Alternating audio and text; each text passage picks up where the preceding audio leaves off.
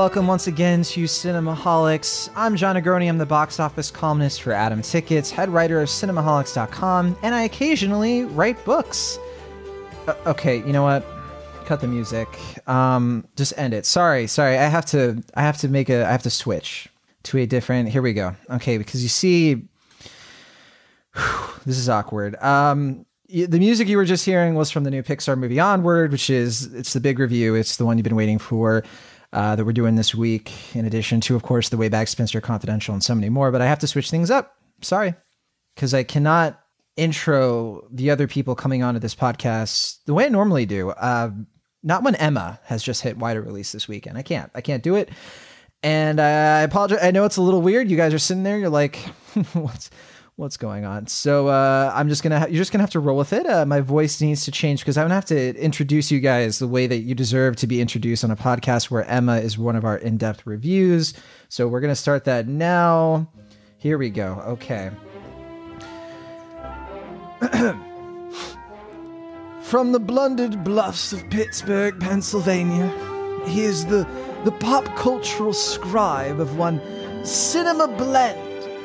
And indubitably, he reviews films and other oddities for the worldwide website of cinemaholics.com. It is one William Tyler Ashton. Hello. And joining us from the sun scorched valleys of Nashville, Tennessee, he is an original author, deriving the worldwide website known by all as one comicbook.com. And he is a good person, of good character, and excellent stature, both in terms of posture and posterity. Welcome, one Charles Abernathy Ridgely, Esquire. Good evening. Okay, we can, we can. Okay, that's enough of the music. Um, That was fantastic. Charlie, I'm sorry. I just it just didn't feel right doing it any other way, and you seem you you seem okay with this. I think Will is super upset and mad at me, and I feel like that's been happening a lot lately. I Um, could not be happier with it.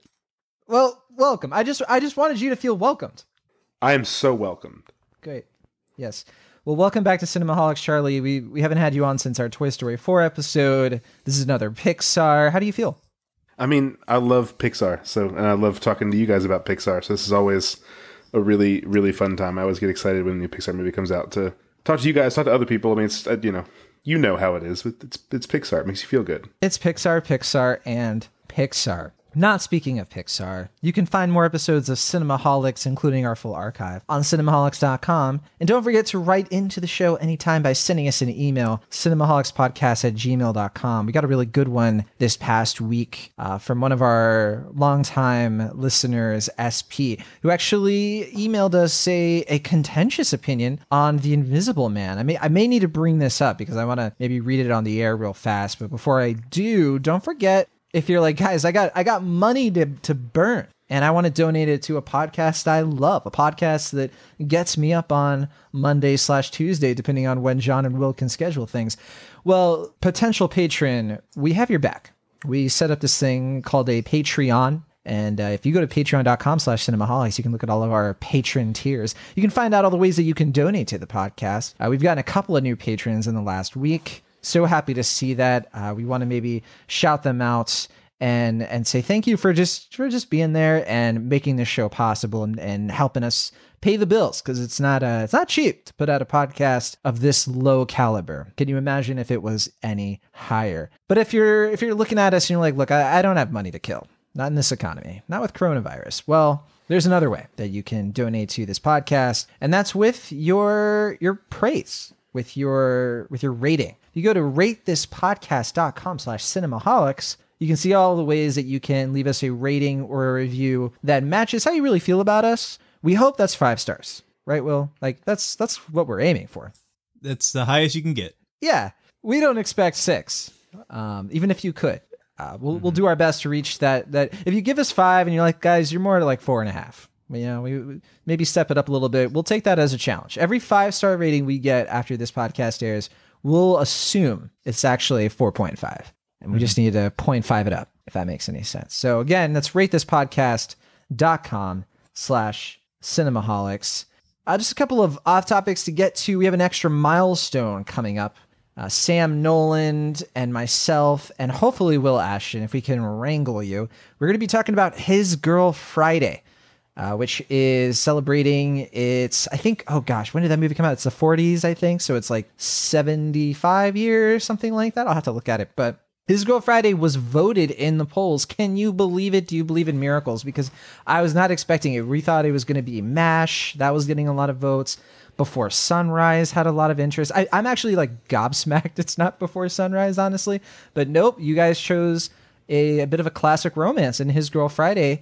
And if you want to watch that film along with us, be sure to find it. It's right now on the Criterion channel. You can also find it on YouTube. You can buy or rent it on, I think, iTunes and Amazon. You can find it in a bunch of places.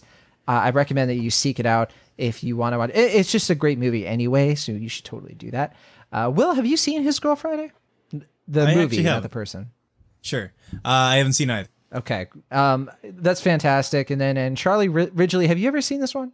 I have not, but I've started watching some like 40s movies lately, so it's on my list. See, this is this is uh this is great because I'm giving you all of these these avenues that you can find it on, right? So I did the work for you, Charlie. It's just up to you to to run with it.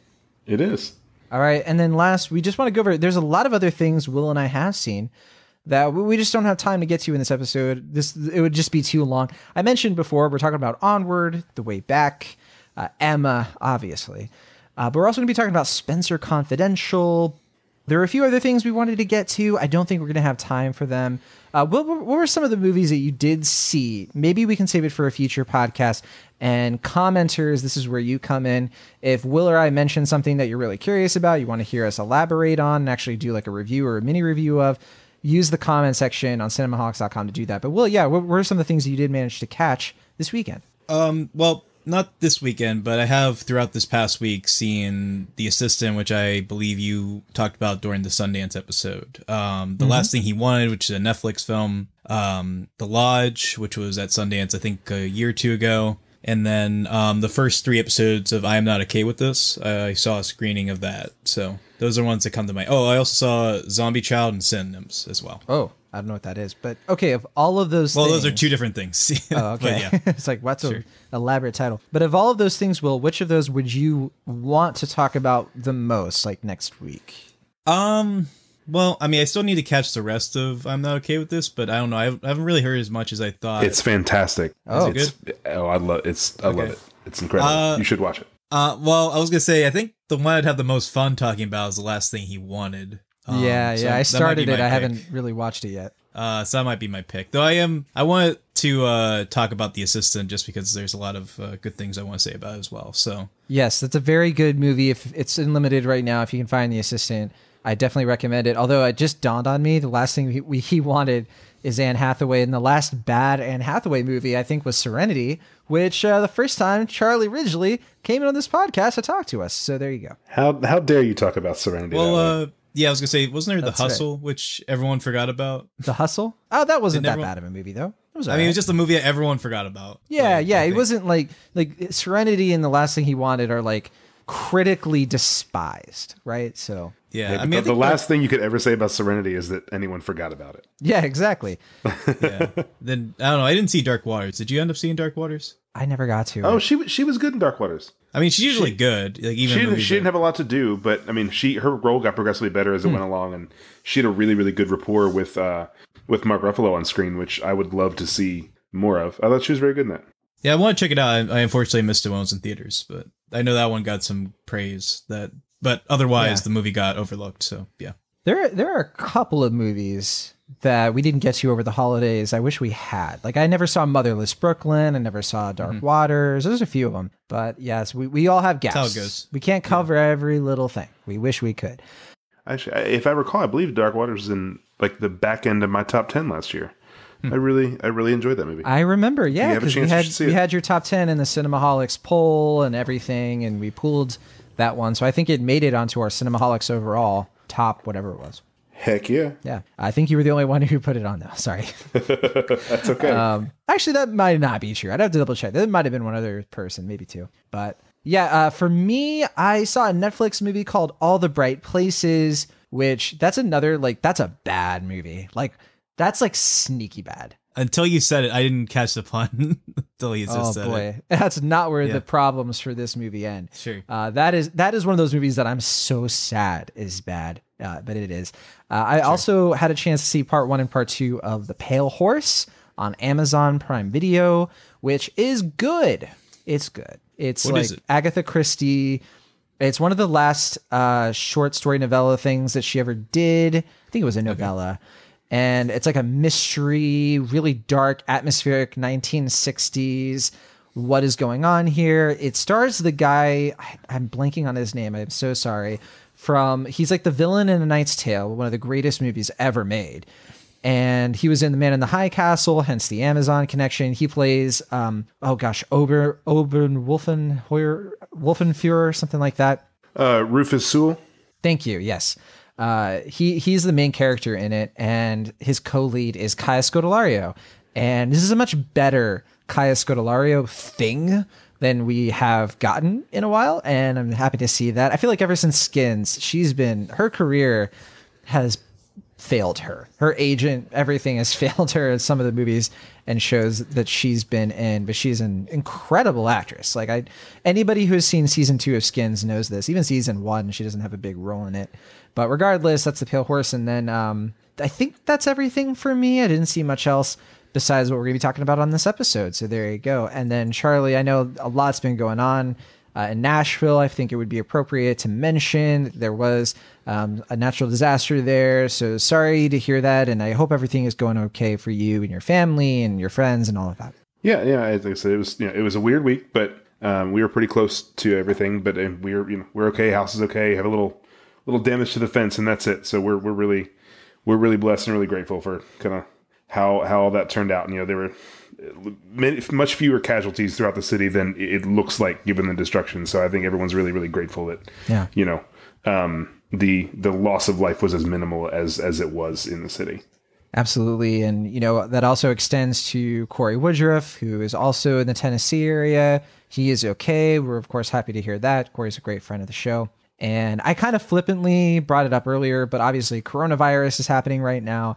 And it kind of works that we're doing like a Skype thing. But uh, yeah, I don't want to make too much light of it. I know that like part of my defense mechanism is humor. That's how I sort through depression and anxiety. And with the coronavirus thing, it's a little scary. And I know a lot of you listening are probably either in one zone of like, I'm scared of it, I'm not scared of it, I wish people wouldn't be scared of it, I wish people would be more scared of it. I don't know where you're at, but just thought I would lightly address it. It's obviously on our minds.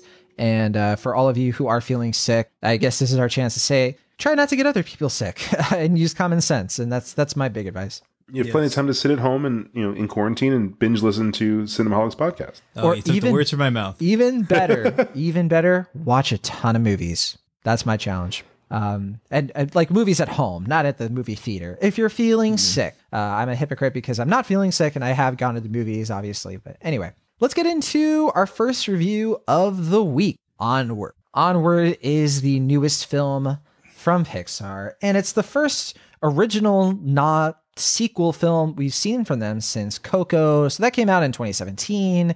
That was like two and a half years ago now. And I, I want to bring up a few things about Pixar. A lot, a lot needs to be said here. So we, we could talk all day about Pixar's track record. I've always noticed that people really disagree or agree on the varying quality of their films um, because if you look at their entire canon, there's this really drastic range between the not very good movies with like Cars 2 and then the films that are kind of in the middle, like they're they're kind of okay, but also good, you know, like better than a lot of other films in the same competition. And then way up further, you get to this level where okay, these are some of the best animated films just ever of all time.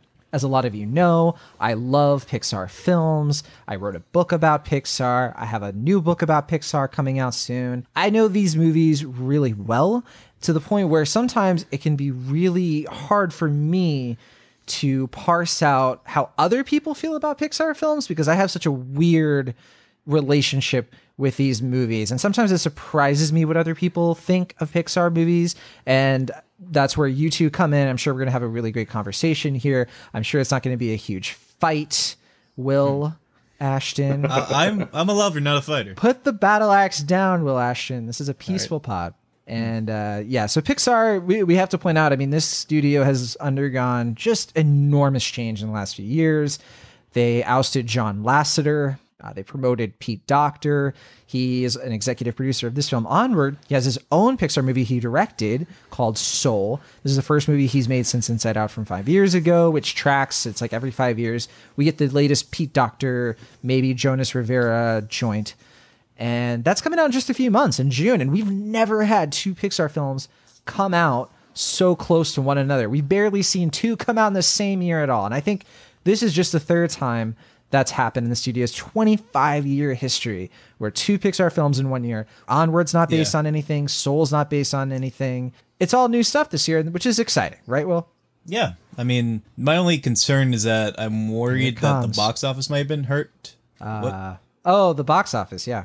Yeah, I was just gonna say the box office seems might have been hurt by the the balance of marketing they had to do for these two films. But I mean, you'd know more about that than I would. Sure. I think that the box office tracking for this one in particular hasn't been great. And I think Soul has a more coveted slot. And a lot of people compared Onward, actually, now that we're getting into it, uh, as kind of like Zootopia. Zootopia also came out in March uh, of 2016, in fact. And it did super well, made over a billion dollars. Not a lot of Pixar films have made that much. And um, you can really one you could really sort of see why Pixar would want to release this in March. I'm a little surprised Soul isn't coming out toward the end of the year, like November, so it's a bit more staggered for the reason you're bringing up. But no, they, they're just going to put it out in June, and you know they they've probably it's Disney as the parent corp. They're probably looking at it as like, well, look, we can do this with Marvel movies. Like Spider-Man: Far From Home is like right after Endgame. That's the same thing, right? Who knows? But regardless, I, I do want to say uh, all of this because I think a lot of the writing was on the wall for many critics when it comes to this movie. In the months leading up to the now release of Onward, uh, in those months, we, we started to see all the trailers and we got a deeper glimpse of the premise and the prevailing narrative I've observed, and I want you both to weigh in when we get to this, is that well, you know what? This is this is the weaker Pixar film coming out. You know, Soul is going to come out in June. That's that's the next Pixar masterpiece. And I've been of a completely different mind, honestly. I I actually have felt more skepticism about Soul and you know despite like the creative team behind it being so credible. And i've honestly i've been looking forward to onward. I've been really enthusiastic about this movie and mainly because of its premise. It's it's a little bit more high concept than we've seen from them in a while. It's somewhere in between the the high concept imagination of like the cars movies to like the good dinosaur at least in terms of like sheer ambition in the world building. So let's let's finally talk about that premise. And onward we're quickly introduced to a world where the high fantasy universe we'd see from like the Lord of the Rings and Dungeons and Dragons, all that stuff existed in history. And there was a lot of magic and swordplay and all that good stuff. But eventually, the fantastical society of elves and trolls, centaurs, pixies, etc., they discovered the modern conveniences of electricity and indoor plumbing, and eventually things like smartphones. And as a result, magic sort of disappeared altogether because no one needed it anymore. So this world is a bit parallel to our human one. And to be clear, there are no humans or hints of humans in this movie, but it's just like our world, but with like jokes about the fantasy source material that inspired it. If you've seen Bright on Netflix, you're about like halfway there to getting what this world is basically like, minus the, again, the humans and also just everything bad about that movie, honestly. So the story is that we meet these two brothers, Ian and Barley, voiced by Tom Holland and Chris Pratt. They're both elves. Ian is the younger brother. He's a bit timid and unsure of himself, and he's always embarrassed by his loud, boisterous older brother Barley, who's obsessed with a game called Quests of Yore, which is like their version of Dungeons and Dragons, except it's you know it's brought up throughout the whole movie that it's uh, based on the world's actual history. It's historically accurate Dungeons and Dragons, which is a fun little concept and. The the sad thing is that the the boys grew up without a dad. Um, their father passed away right before Ian was born, And Bar- Barley was alive, but he was a little kid. He only has a few memories of him, and he was really young when it happened. And as it happens, their father left them a wizard's staff, this antique, with instructions for a spell that can bring their dad back for one day. So they try to do this, something goes wrong, and the boys have to go out and find a new relic to power the spell. Uh, all they have is an unfinished version of their father with them. Uh, it's just his legs, weirdly. So he can't hear anything or see anything, but he comes along in the adventure too, sort of. And the three of them go on a road trip slash quest to find the relic so they can reunite with their father for real. And along the way, Ian has to learn to control magic. And actually, here's a clip where the brothers have run out of gas on the side of the road, and Ian has to use a growth spell from Barley's Quest of Yore Game to make it larger. Here is the clip. Here we go. Focus. Something wrong? Sorry, it's just your stance is uh here, chin up, elbows out, feet apart, back slightly arched. Okay, how's that feel? Great. Oh, one more thing. Barley. Okay, okay. Magnora, get you one. Don't let the magic spook you. Okay. Elbows, What? elbows up. No, no, no, no, it's too high. That's too high. I'm trying to focus here. Oh, yeah, yeah, yeah. Focus, focus on the can. Focus. Focus. Barley! Ah, forget it! It worked! The can is huge! And the bed is huge! And you're. Oh no. All right, that is from the new Pixar movie Onward. Starting with you, Charlie Ridgely, I want to know what what did you think of Onward? We know that you're a fan of Pixar, but if you can delve into that as well, you know how did you, how were your expectations? I sort of mentioned how I was looking forward to the film. Uh, let's hear it from you. What's your take on Onward? Um, well, first of all, I love that scene so much that just played. That's one of the funniest scenes in the movie. That whole extended bit when they run out of gas uh, is very, very good. Um, I, I really, really enjoyed this movie. Actually, a lot more than I thought I would. Um, when they first started advertising it, I mean, I knew I was going to like it. Um, you know, like I mentioned to you after I saw it earlier this week. Um, I am I'm a I'm one of two brothers. You know, my, my younger brother and I uh, are the only siblings in our family. Um, you know, the only kids in our family. It's just us. And while our dad is still living, um, he, Kyle and I have a very a very good relationship, and you know have had to lean on each other a lot over the years. And um, so when this movie was first when you first learned what this movie was about, I already knew like I'm I'm gonna feel something. I'm gonna I'm gonna connect to this movie because of my relationship with my brother. I mean, unless it's a total dud, like I'm gonna connect to this. Um, and also it's Pixar, so those two things combined, I always had an interest in this. But as you kind of mentioned, I fell into the camp of when when the Soul trailer came out. I think I got a little more excited about that, um, just because I loved. I think personally, it's a little tangent, but I think Coco is maybe the best Pixar movie, and I think a lot of that has to do with the music and how the music influenced the film. Uh, I really, really love that, and I see that in in Soul. I love the idea of taking jazz music and, and, and infusing it with Pixar. Um, so I was very much looking forward to that, and kind of overlooked Onward, even though I kind of had things that I thought I would connect to. But once I saw this movie, I really kind of forgot about Soul entirely. I, I really fell in love with Onward um, and the story that it told. Um, in large part because of the way that it ends. Uh, that's I don't want to get into that right away, but this is a movie that I feel like it started a little bit slower than I had thought it would, and I was a little on the fence for about 10, 15 minutes. And once I got into the story, it was I, I was so captured by the world that it built and by the such a genuine relationship between Ian and Barley. Um, you know, because it was based on real brothers, it, it really they really connected and they really popped off the screen in a way that a lot of Pixar characters have never have for me. Um, but the real magic in this movie is as it goes along, and then the third act just absolutely floored me. I I did not see where it was going, and when it ended up where it went, I was just I was blown away because I. I did not expect it. Um, and so I, I don't think it's a- an entirely perfect movie, or maybe not the best Pixar movie. I think it's going to end up being one of my favorites because of just how personally I connect to this and just how good of a job, um, just how well of a job uh, um, Dan Scanlon did kind of tying it all together and, and how he brought that ending about. Um, I, I really, since I've seen this, I've only thought more about it. And the more I think about it, the more I've just wanted to get in my car and go to the theater and watch it again. And that's not something I can say for a lot of movies. So, so for me, I'm, I'm, I'm very pleased with Onward and I'm, I would not be upset if this was the only Pixar movie this year. I would feel very, very content Yeah. uh, and very happy with it. Yeah, I, I agree. I kind of wish that it had come out sooner, you know, had been same year as Toy Story 4 maybe and it would have been a little bit more staggering the originals, but you know what? They they have their whole system over at Disney and regardless, we got the movie when we got it. Uh, glad you mentioned Dan Scanlon did direct this. Uh, he directed it and co-wrote it with Jason Headley and Keith Bunin. And uh, I didn't I didn't get a chance to, to talk about the rest of the cast, and maybe Will will get into that as well. But we also have Octavia Spencer, Julia Louis-Dreyfus, and uh, Mel Rodriguez. I think is his name.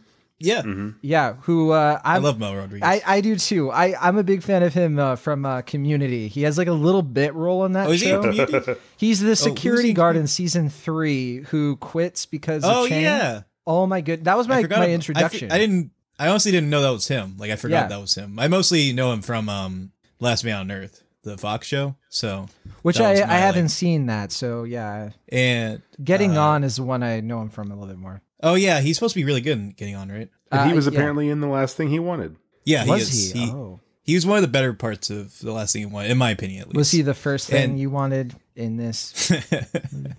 um, well, I actually didn't know it was him until the credits. I was just like, but I knew I recognized the voice. I was just like, who is it? Like, that's not John uh, Ratzenberg, right? And I was like trying to figure it out. And then at the credits, like, oh, that makes sense. It was Mel Rodriguez. I was also gonna say, but um, he also has a cameo in uh Garfield the movie. So I of just wanted to course. Point that out. Of course. You you would know, considering. Yes. But um all right. Uh Will Ashton. Yeah. It's time. Yeah. Time for our fight. Mom and dad Sure. are about to have their little argument and you're gonna talk about Sorry, Charlie. Yeah, sorry, Charlie. You're you're the friend. I'm gonna go friend play I in my invited room. over, and you're in. The, all of a sudden, we're you know these these two adult men are just gonna argue for a couple minutes. So don't worry about it. Uh, but no, seriously, I think you're Ashton. overselling this, but sure. Yeah. You know me; I always oversell. Uh, Will Ashton, what do you think of Onward? Besides loving it with all your heart, Um, I mean, I liked it. Like, here's the thing. Like, I like every Pixar movie so far. I even like Cars 2, even though I can see why it's dismissed as awesome as it is. And, you know, I, I don't think they're all equals. Like you said, like, there are the clear masterpieces, and then there's like the good ones, and there's the ones I think, in my view, are like fine or decent. Like, I think for the most part, most of Pixar movies, in my view, would be like at least fairly average. So I don't think they've made, in my view, like a truly terrible or bad film yet. okay. What's what do you think is the, the worst one? Good Dinosaur. Charlie Ridgely. Oh, it's I, I don't think it's even close. It's Cars 2. It's Cars 2. Will Ashton, Good Dinosaur. You know I Here's my love thing about the Good here's Dinosaur. my thing about Cars 2, and I've said this before. I think if it wasn't Pixar, people wouldn't be that harsh on it. No, they wouldn't. That's right. We agree on that. No, I think I think people are more harsh on it because it's coming after their like golden like run of movies. Well, Yeah. It's the only Pixar movie that is completely nonsensical. Sure, that does. I'm not disputing that. I'm just saying I think it's as like a pure dumb action film that happens to be made by the greatest animation studio or one of the greatest animation studios. One of the out there, greats. I think is certainly. I think it's certainly a subpar effort for them, but I think it's a slick piece of entertainment. That's my whole stance on it. like I think it's fine. Fair enough. see, I, I- I guess I, I feel similar about the Good Dinosaur, where it's like this movie's not. It's I don't love it, but it's not bad. It's still Sure. it's I do love it. It's But to good. me, I guess Unequivocally, I love the Good Dinosaur. Give me more. Yeah, for me, on for me, Good Dinosaur, and I guess this is gonna kind of lead into my thoughts on Onward, but for me, Good Dinosaur, it's like fine. Like I don't dislike it. Like I said, I like all the Pixar movies fine. To me, it's also fine, but it just felt like a missed opportunity in a way. Like Cars 2, like no one really expected the Mater focused Cars movie set in Europe, uh, and, like as a farce of James Bond to be that great. Speak for yourself. And I think I think Good Dinosaur was had the chance to be like a really really great movie and it was. in my view and it just was fine like it, it felt like they weren't able to fully salvage the mess that was happening behind the scenes and that's just my opinion like you, I obviously you disagree and that's fine but um for me onward is i that's the thing is that like i knew when i was watching it that it was probably the filmmaker behind monsters university because i was like yeah. this is starting off pretty good, but then like the ending is probably going to be awesome. And that's basically where I was at with the movie, where it's like, I think the first two thirds are like fine, like they're okay. And I think it does a really good job with selling at the end. For me, it wasn't that unpredictable. I, that's where I figured it was going to go.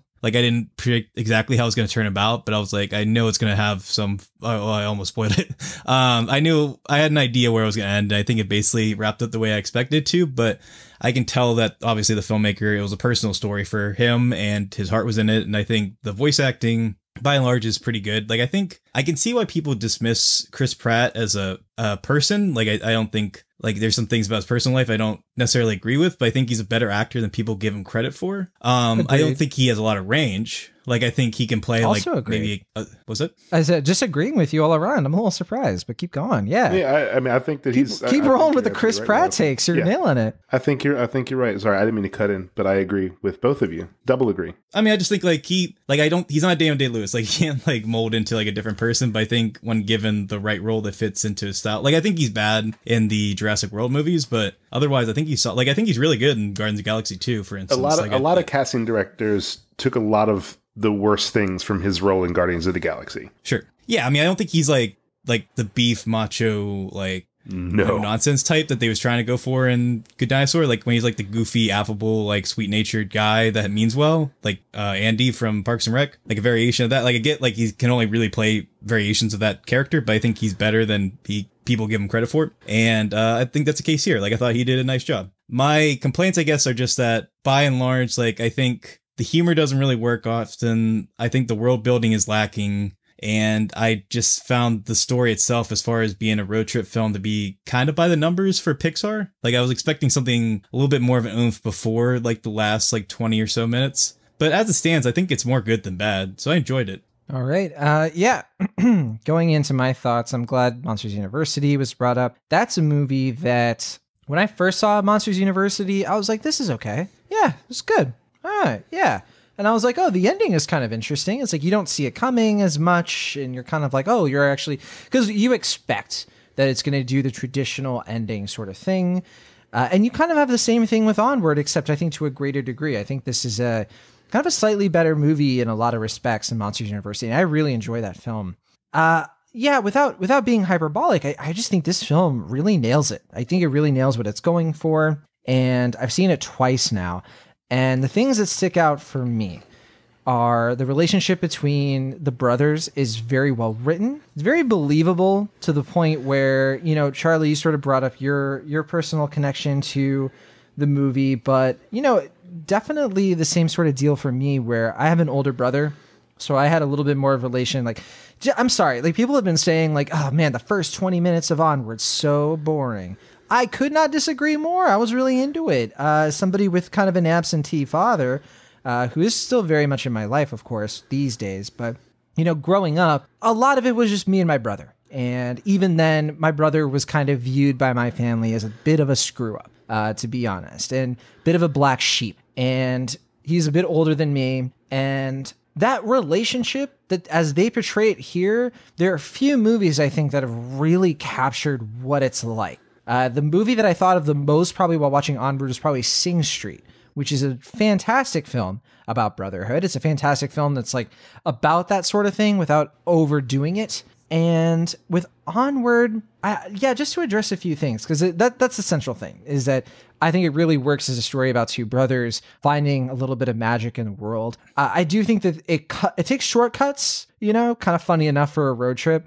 Um, I don't think it always takes the path of peril as it refers. Uh, but I did really like the world building overall. I think that they could have done way more with it, but I didn't feel let down. Like I didn't feel like the movie should have done more and I would have liked it more in terms of world building. I felt like what we got was good and they could do it even better the next time. I, I could see an onward too and it, I would be very happy to see it because I think there's a lot of uh, really good jokes they could make that they didn't even start to make. Uh, I think a lot of people have compared this to maybe like Shrek, uh, but not always like in a positive way because Shrek has way more jokes. I think that work in a very crowd pleasing level. And uh, I, I can't see you right now, Will, but I can almost sense you're shaking your head. Um, I, I don't know if that's the case, but regardless, um, Uh, I don't, I don't really see the Shrek comparison, but I, I don't, I don't think it's completely off base. You don't see it? I, I mean, yes, Shrek. Not Shrek doesn't take place in the modern day, but it, it goes for the same type of fantasy modern world humor, right?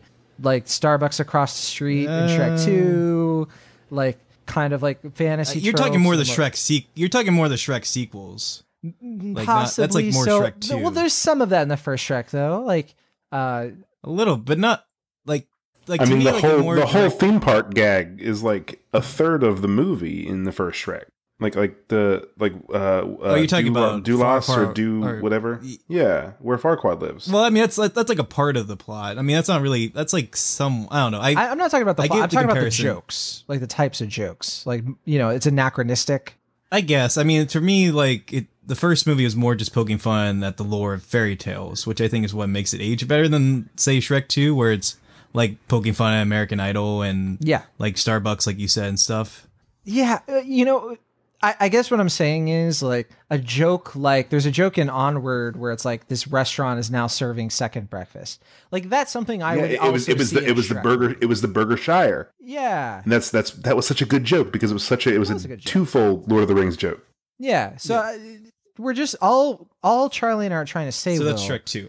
is that we disagree with you and we don't like that you hate this movie. No, that's not what we're saying. I mean, to be fair, like Burger. Shire is Shrek Two. like that's not Shrek One, but yeah. whatever. Um, okay, but back on track with Onward. I do want to bring up the Manticore, uh, who is voiced by Octavia Spencer.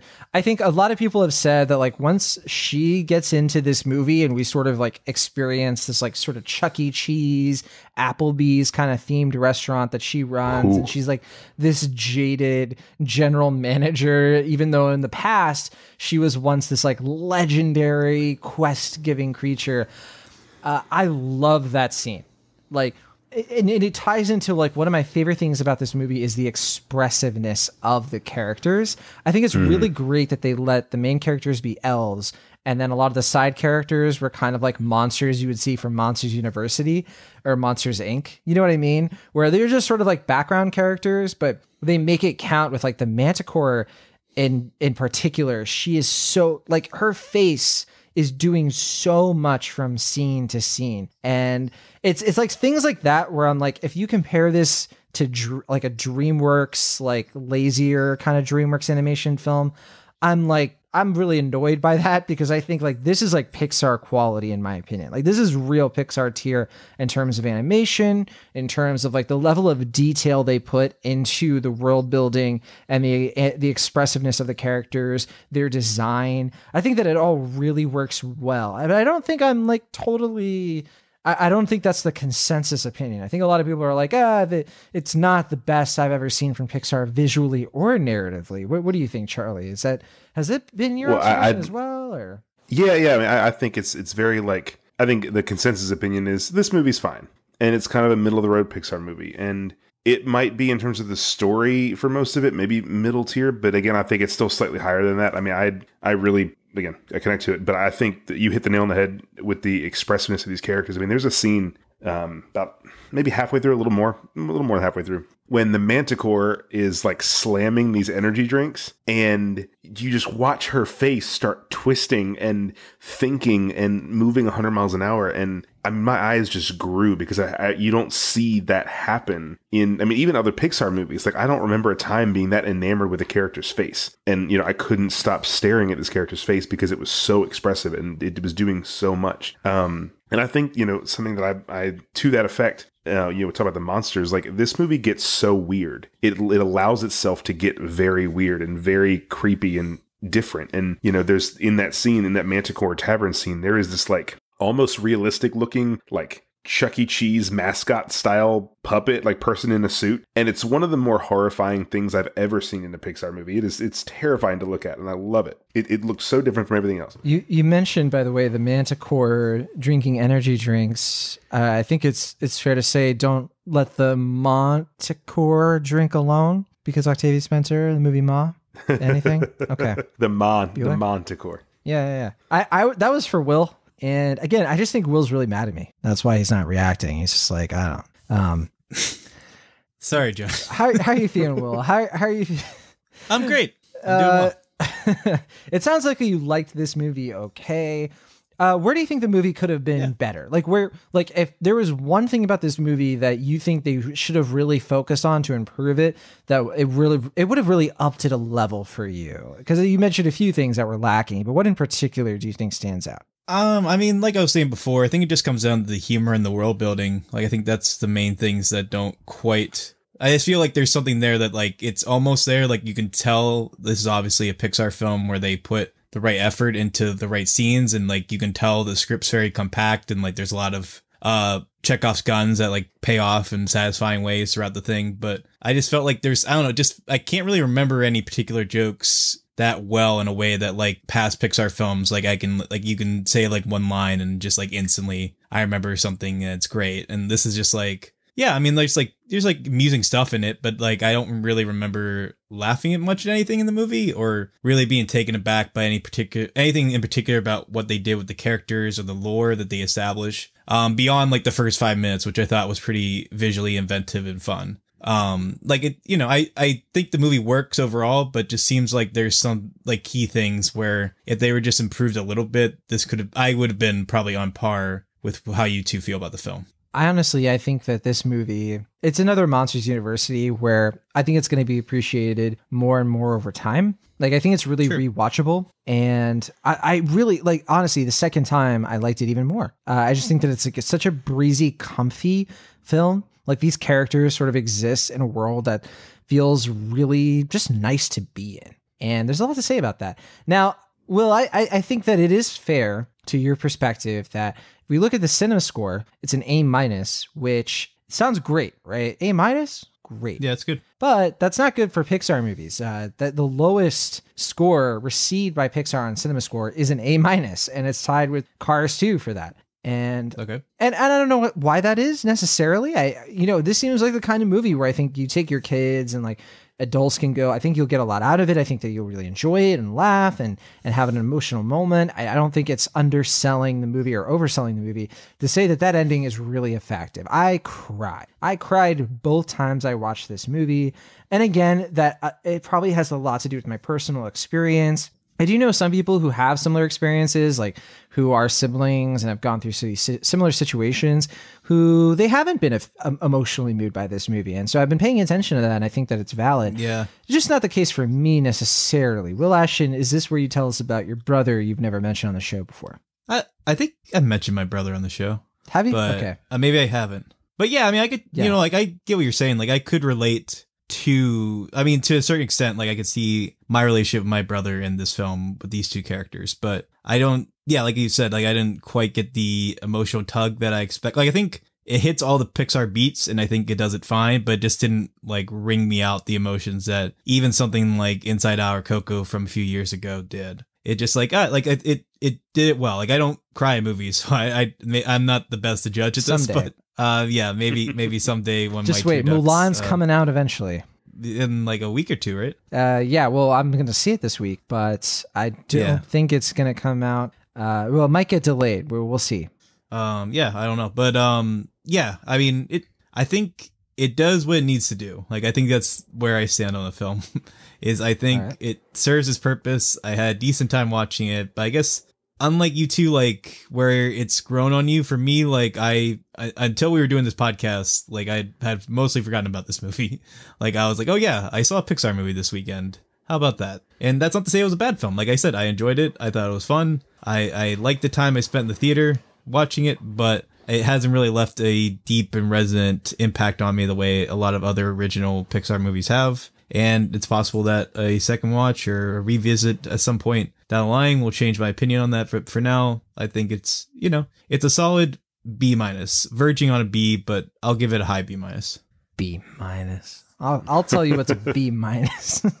uh, but My before I hit you, uh, yeah, Charlie Ridgely. Uh, what are your, what are some of your final thoughts on the movie? Anything else you want to bring up? And uh, your grade, of course.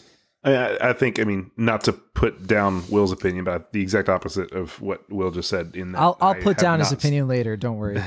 Sure. I, I haven't stopped thinking about Onward since I watched it. But I guess five or six days ago was was the screening, and I'm I've just every day like something has reminded me of something in Onward, and I've thought about a moment in Onward. And I've thought about you know especially that ending. Like there's you know there's a scene where there's a character crossing off a list, and like that that moment to me just it, it gets me so well. Yeah, Charlie, Um, I'm trying to keep it cool over here, dude. Like, come on. I'm not supposed to touch mean, my this is, you face, and I'm like wiping tears. Of Which side note, never knew how much I touched my face until I started thinking about it. Yeah. Oh Lord, I touch my face all the time. Um, Yeah. But yeah, I, I've I'm so excited to go see this movie again. Like I I still need to see the way back. I still need to see the Invisible Man. But every time I think about going to the movies, I'm like, I really just want to go watch Onward again. I want to go spend more time in that world. Um, and with those characters and you know um, definitely it, it gets an a from me i don't think it's i don't think it's perfect uh, i think very few movies are um, i don't even think it's maybe the best pixar movie out there but i do think when all is said and done this will long be one of my favorites from them you know i think when i look back in a few years this will be you know it was like oh what what pixar movie do you want to watch? It's like well the toy story movies and onward. Like that's going to be one of my go-to's i think. All right, that's a, an A from Charlie Ridgely. Super high grade, love it. Um, yeah, you know, for me, I, I because I've been trying to defend this movie's honor from the ruthless and savage Will Ashton, uh, who just is mercilessly running over this this movie with his tractor. No, of course, he said that he liked it, whatever that means. But no, for me, my my criticism with this film uh, I have like one chief criticism. I actually think that it's humorous. I, I, I laughed at it, and um, I do like the world building. Sure, it's not like it's not the kind of world building that I think is standard creating. Like it's not like a, a all that impressive. However, I do do think that it is a world that is very fascinating, and I think that they do pull it in some interesting dis- di- uh, directions. And I was watching out for that the second time. I was like, okay, how interesting is this world really? and I think it's it's overall effective. Uh, but no, my my chief criticism is that I, I do think parts of this movie it, it does rely a bit on the Pixar cliches. I mean, if you, my goodness, if you look at some of the Pixar films and how similar they can be to one another, you have two sort of mismatched people going on like a road trip adventure.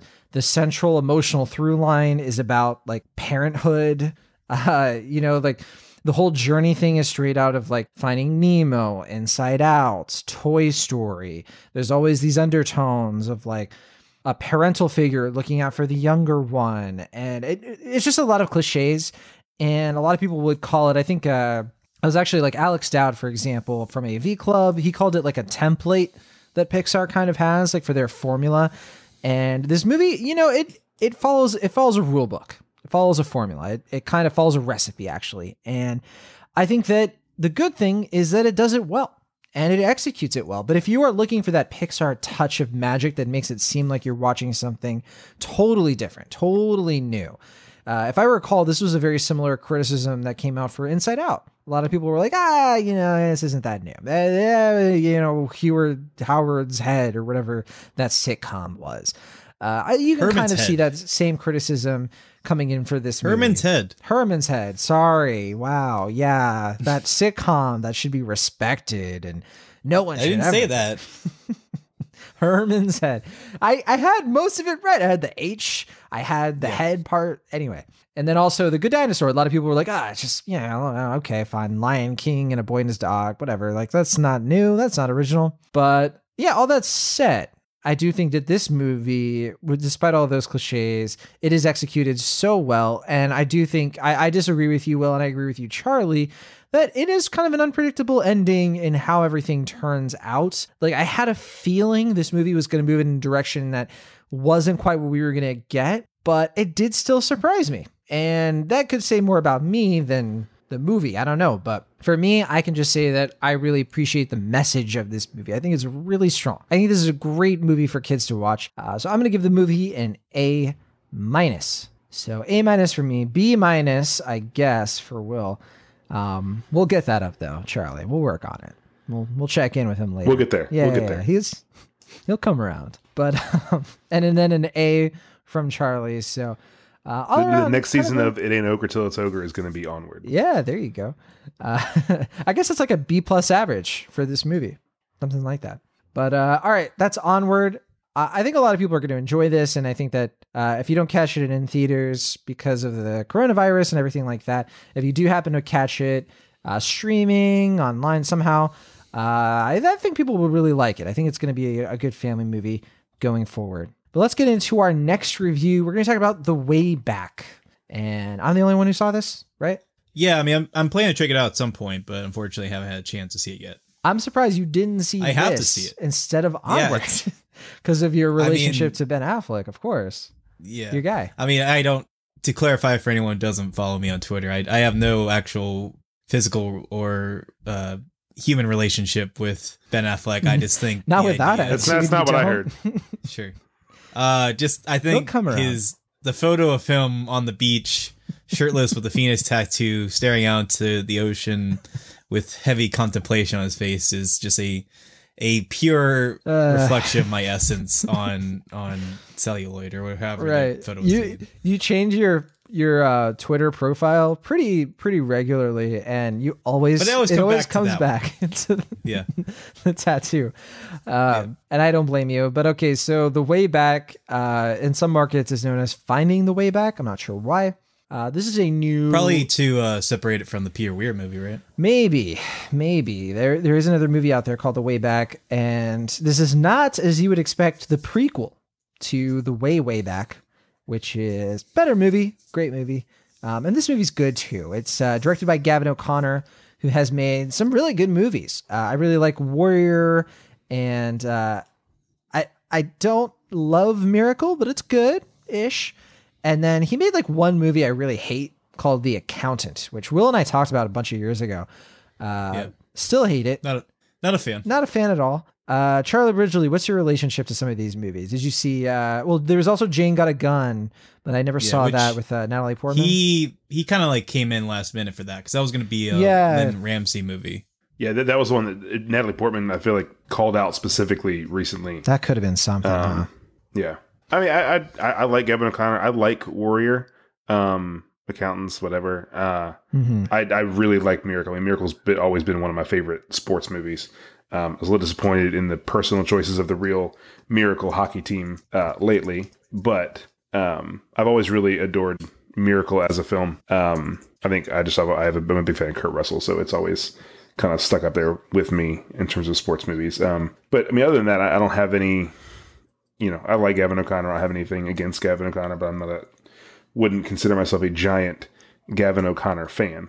Well, I think he's just one of those directors that I think people kind of take for granted. Like he just makes con- either okay to consistently like pretty good movies, and kind of in the James Mangold vo- mold where he's like not hmm. really a household name, but His movies are. like his stuff. He needs he needs his Yeah. Logan.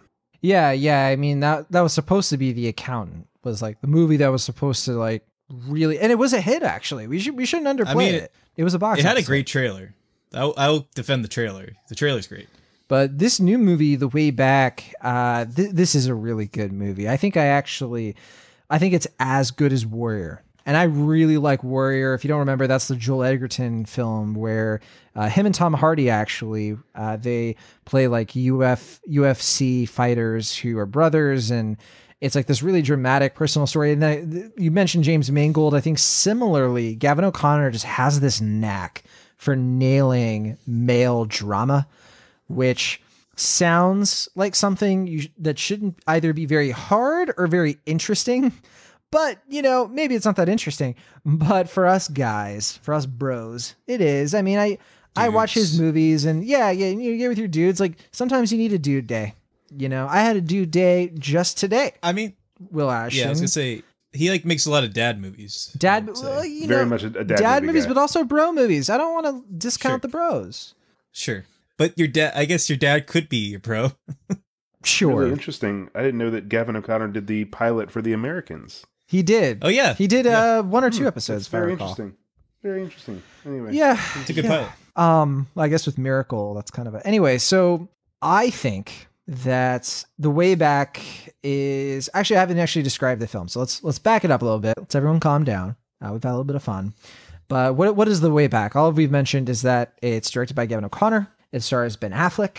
Um, it was written by Brad Ingelsby, and it is a very personal story about an alcoholic construction worker played by Ben Affleck who when he was in high school he was he was the star he was the show uh, he was this amazing basketball player in the late 90s or mid 90s and at this point in his life he's divorced or separated and he's kind of isolated himself. Um, it's it's like everybody has coronavirus and he's like i'm just going to stay at home and drink. Um, that's kind of his his approach to life which honestly uh, I understand that a big through line of this movie is alcoholic, uh, the alcoholic uh, condition is not something to joke about. It's not something to make light of. I understand. Yes, this podcast is called Cinemaholics. And in some way, we are betraying that idea. But at the same time, I think that anybody who deals with that addiction should seek help and they should try to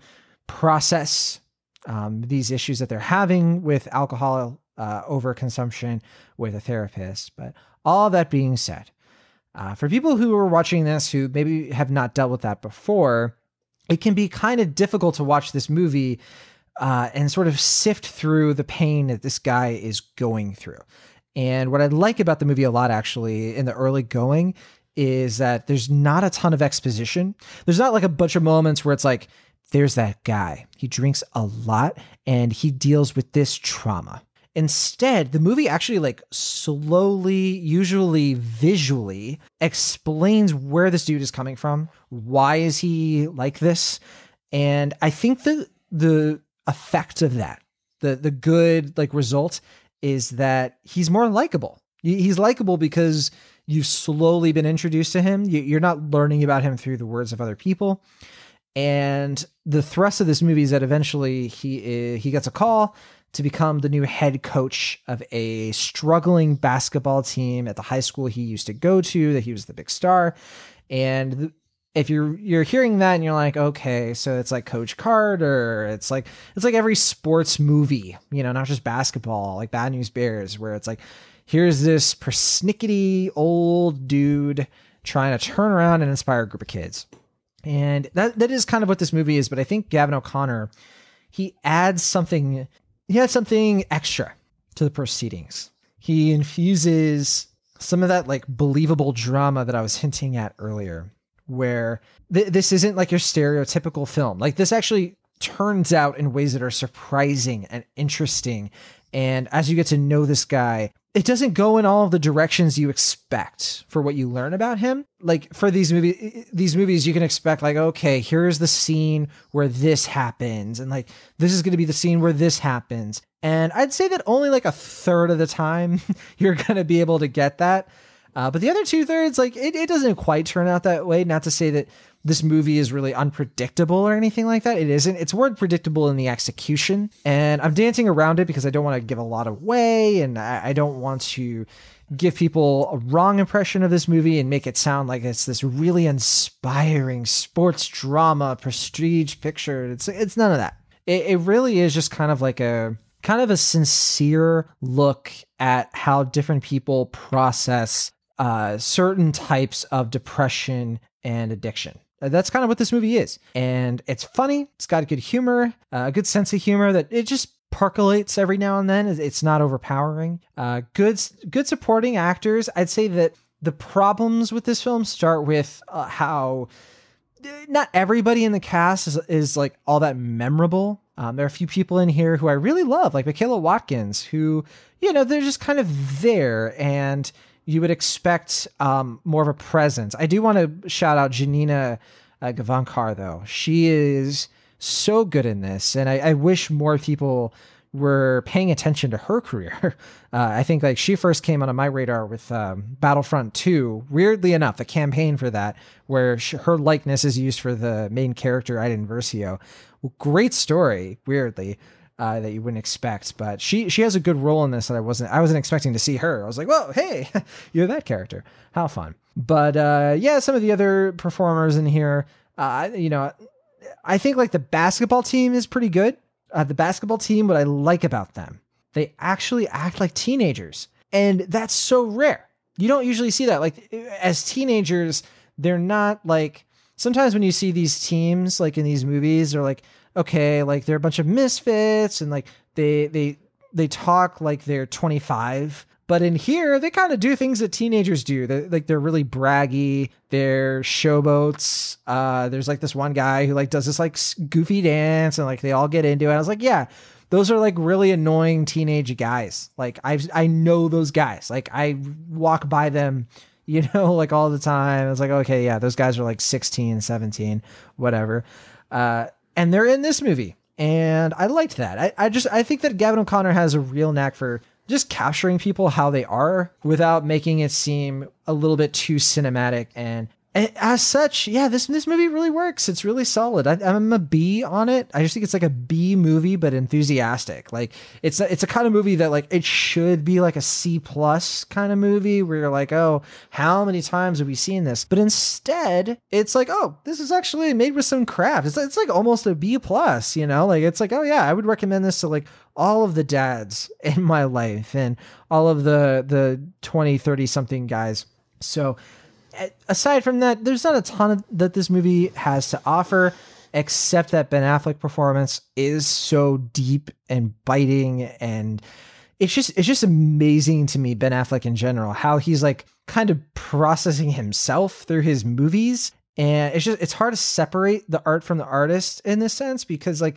what he's going through in this movie is like oh my gosh like this is like what he's actually kind of going through. Like he's he's been, Therapy on film. He yeah, I mean yeah, it reminds me of like the Shia LaBeouf thing with Honey Boy. Like he has publicly stated that he's dealt with addiction to alcohol and other things. And yeah, when he was making the Batman movies, uh, you know, all of that was going down, and like his marriage fell apart, and all of this stuff. And I think that the way back, uh, yeah, it's it's obviously very different. It's not it's not a biopic or anything like that, but yeah, you if you if you were like, man, I really want a Ben Affleck biopic right now, uh, this is probably the close one of the closest things you'll get to it. Besides his cameo in Suicide Squad. Um, so yeah, uh, I like this movie. It's uh, it's making some money at the box office, uh, but it actually costs like I think upward, upwards of like twenty five million to make, and it's it's probably going to make like 10 or 11 million and it's uh once all is said and done maybe a little less actually i think it's like a 9 million right now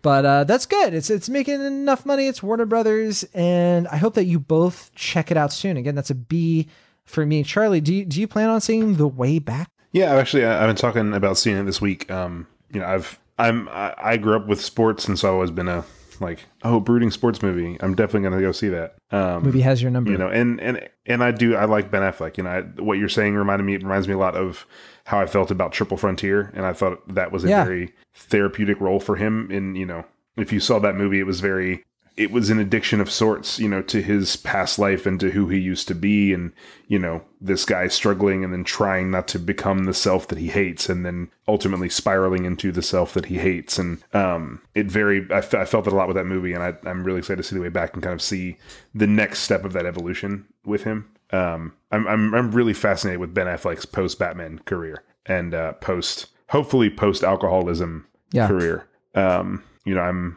as as much as you know i think justice league and those movies kind of suck i don't think they were his fault and i certainly don't think that he deserved a lot of the hate that he got for it um and i'm really excited to see him get to do what he loves again and to actually love it again and to see what that looks like as a fan you know watching his career All right. Well, Ashton, we'll have to have a follow up conversation uh, once you see this film because I really want to know Yeah. what you think. And I think you said you're going to see it this week. Yeah, I'm gonna try to see it um, tomorrow if I can. If not, sometime this week, like Charlie said. Um, yeah, I mean, to echo a lot of what you said, Charlie. I just think Ben Affleck as like a public figure or celebrity is just fascinating because he just embodies so much of like the rise and fall of a traditional celebrity, and he just has like basically all the check marks. But he's also like a very smart, conscientious uh, actor and filmmaker, and he, he you know he's clearly talented in the right part and when he has a good material and even when he uh gets a chance to do his own material or he is in the director's chair and um yeah no i mean I, i'm definitely intrigued by this film in many different ways and i i'm glad to hear that it's therapeutic and that it is one of his better performances and i'm looking forward to see it for myself Hope you do, and I'm excited to talk to you about it even more on a later date. And uh, there's there's so much about this movie that I didn't even get into. Uh, that is it's it's something else. It's a little different, but that's the way back. Let's talk about our next movie. Talk about Emma. period. That's a period piece. Get it? Um, literally, the title is Emma. Period. Like punctuation. Um, that's that's that. Uh, Will Ashton, I've I, I've i'm not talked crazy about the title uh, it's it's a little tough to say. Full stop, I guess, is the other way you would say it. But um, this is based on the novel by Jane Austen, very famous one. Uh, it's also been adapted many times. I think notably the Gwyneth Paltrow uh, film from the early '90s and Clueless. i was gonna say yeah like clueless is probably the biggest adaptation I was You know, getting people- to it. yeah. You thought I was going to forget I about know. Clueless. Okay. I was. I didn't think. I knew you were building up to it, but You I just. knew. I I wanted to just cut right to it because it's like I hear you. Let's just I get to you. it. Um, but Will Ashton, uh, why don't you do the honors? What is this movie? I know you've seen it. You saw it a while ago. I'm f- I'm as fresh as it gets. I just saw this right before we we got together. So, who made this movie and what's it about? Yeah, this is the directorial debut or feature directorial debut of um, Autumn De Wilde, who is a photographer, I believe, and a music video director, and a, she's done. She did the. Sondheim thing for HBO, or one of was that? them. She did some. She did some directing work for the the six on Sondheim for HBO. It was, like, it was a while back. Oh, okay. Yeah, I was gonna say I don't know if I'm familiar with that, but you're right. It's like her feature debut. Yeah, I was gonna say I think it's her first film, and uh, it's like you said, based on the uh, Jane Austen novel of the same name, which is centered around the title character Emma Woodhouse, who is uh, how do they say it? She is young, beautiful, and fair or handsome, or what was it? You, you would know better than I would since you just seen this. Uh, young, beautiful, and vain. Okay, but that was I thought something was like handsome, young, and Handsome is another one of the ones. Yeah, yeah. there's okay. a lot of to- adjectives. Will, which, I don't know which one you're going for. What's up? No, I was just I was trying to remember what it exactly was because it starts the film. But um, yeah, she is a you know well off, uh, well to do young woman. Uh, she's with her father, played by Bill Nighy. Uh, and she is uh, you know a compassionate friend. She's very well mannered. Uh, she, you know, uh, speaks very eloquently, and uh, she is also at the moment trying to help her friend, played by Mia Goth, uh, you know, find a suitor for her, and she thinks she finds the guy that would be would be good for her, and that they have feelings for one another, and then things get a little more complicated. It's it's the nice version of Midsommar, right? sure, Considering the Mia Goth connection. Maybe, yeah. But um she has like no real desire to marry or really get connected in any way, even though um quite a few young women her age are settling down in the process of, you know, raising their own families, but um that might change when she reach when she meets the right man. Yeah. Well, her And I issue is that she wants she doesn't want to leave her dad, Bill, by played Right. by Bill Nye. Like, yeah, he- he's she wants to continue to be like she's kind of like the queen bee, right? Of this like Yeah, little I mean- community. She kind of likes where she's at right now. She doesn't want to shake it up. It's a little bit of a mix of like she very much likes the the manner and structure of society, but she also doesn't really want to conform to it. So it's this little kind of uh, difficult balance in that regard. Yeah, she's like the first hipster. Um, Sure. all right. Well, I think the first thing that I want to bring up with Emma, uh, a movie that I love. I love this movie, Will and I'm not going to beat around it. I'm not going to be like, okay, let's talk about it and be polite. No, this movie is great. It's so great. And the thing I probably like about it the most, um, or at least it's like tied for the most with um, Anya Taylor Joy's performance and Bill Nye's performance because I think he's like absolutely wonderful and Nighy. hilarious. Uh, I call Bill Nye um, because he's the science It's guy Bill, I for me. Yeah, Bill Nighy, the science guy. That's a Either way you say it. joke. I can't take credit.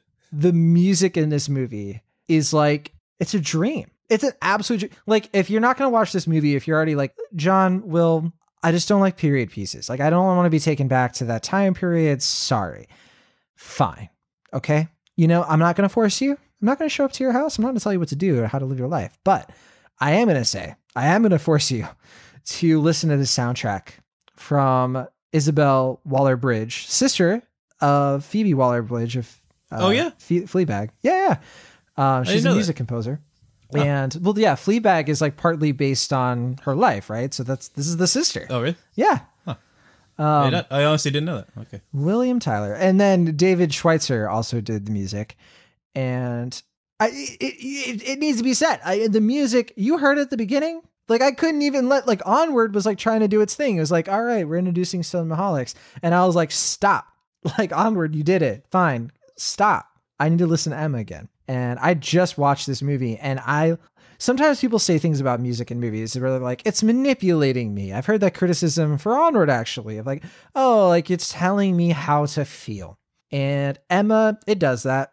It's like, okay, this is how you feel in this moment. But it's so good, I don't care. I want it to tell me how to feel. The music is that good. I want the music to take I surrendered to the music of Emma. Will Ashton, tell me why you disagree. I don't. I liked it. Um, Okay. I was I say- took your silence as like, all right, I'm gonna let him have it.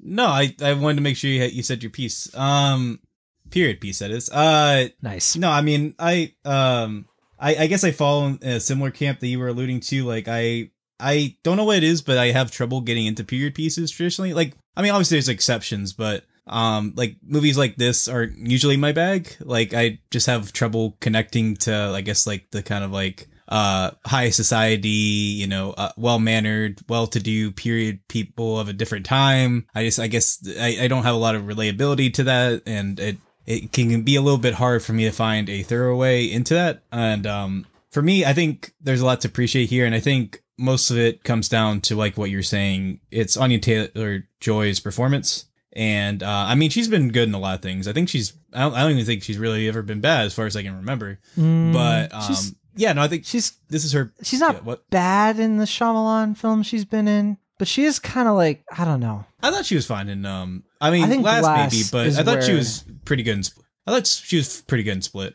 Yeah, yeah, I guess so. Glass, yeah, I can see what you mean by Glass, but it's like no one really had their finest hour in glass. no, Glass. no. Well, we'll see. We'll see in New Mutants, right?